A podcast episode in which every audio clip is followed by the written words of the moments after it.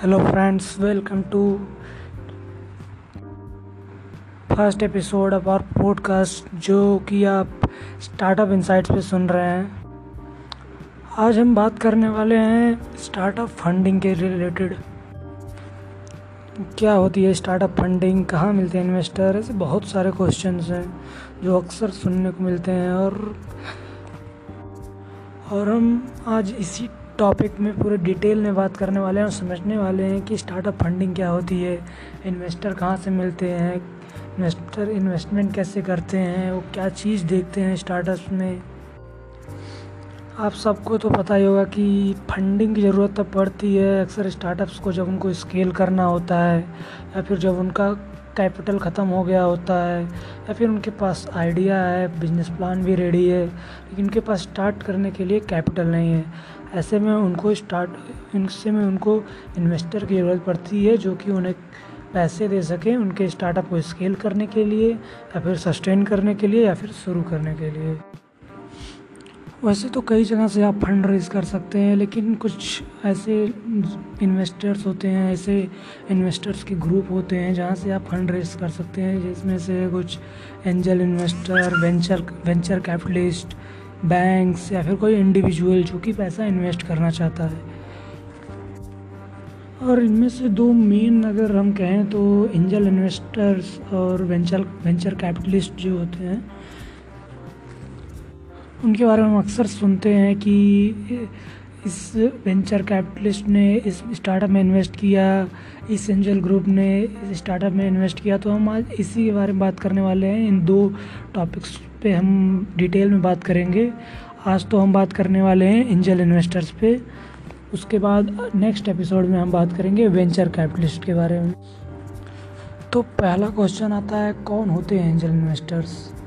अक्सर angel investors को हम प्राइवेट इन्वेस्टर्स, सीड इन्वेस्टर्स भी कहते हैं। और अक्सर एंजल इन्वेस्टर्स वो लोग होते हैं जिनकी हाई नेटवर्थ होती है, जो कि स्मॉल स्टार्टअप्स को फाइनेंशियली बैक करते हैं। इनिशियल स्टेजेस पे वो इन्वेस्ट करते हैं और इनिशियल स्टेजेस पे कुछ परसेंटेज लेके वो हाई रिस्क पे इन्वेस्ट करते हैं। हाई रिस्क हम लोग इसलिए कहते हैं क्योंकि इनिशियल स्टेज पे स्टार्टअप्स के सक्सेसफुल होने के चांसेस बहुत कम होते हैं, उनको बहुत लंबा रास्ता यहाँ से तय करना होता है और ऐसे में वो काफ़ी रिस्क लेते हैं और अपना पैसा उस पर लगाते हैं।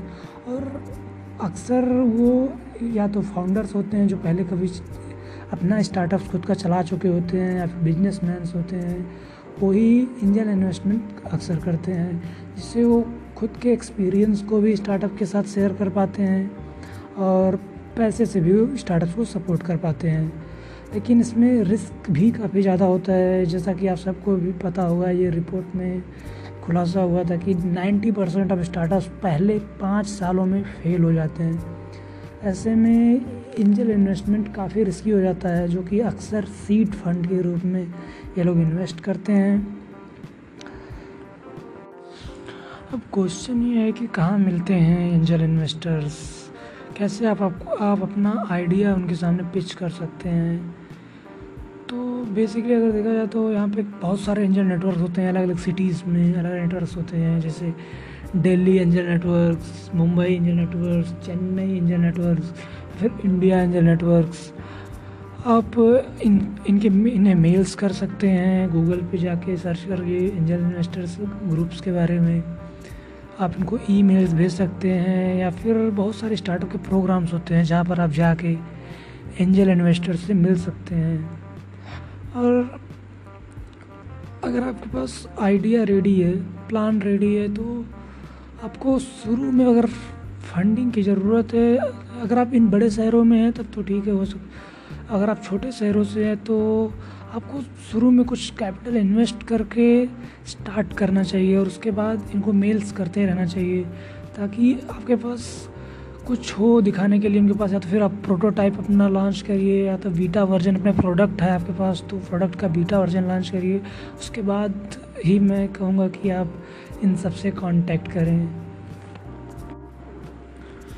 तो ये थी एंजल इन्वेस्टर से रिलेटेड कुछ नॉलेज जो मेरे पास थी, जो मैं आपके साथ शेयर कर पाया हूँ।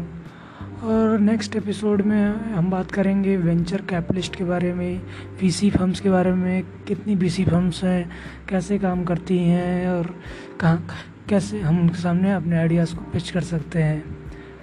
और आप कमेंट करके ज़रूर बताइए कैसा लगा हमारा हमारा ये नया एक्सपेरिमेंट जो हम कर रहे हैं, और ये हमें करते रहना चाहिए या फिर और कोई सजेशन हो तो आप हमें बता सकते हैं। और कमेंट करके ये भी बताइए कि हमें और किस टॉपिक्स पे पॉडकास्ट रिकॉर्ड करना चाहिए या फिर और कोई सजेशन हो जो आप हमें कमेंट में ज़रूर बताइए। And thank you so much for listening till and.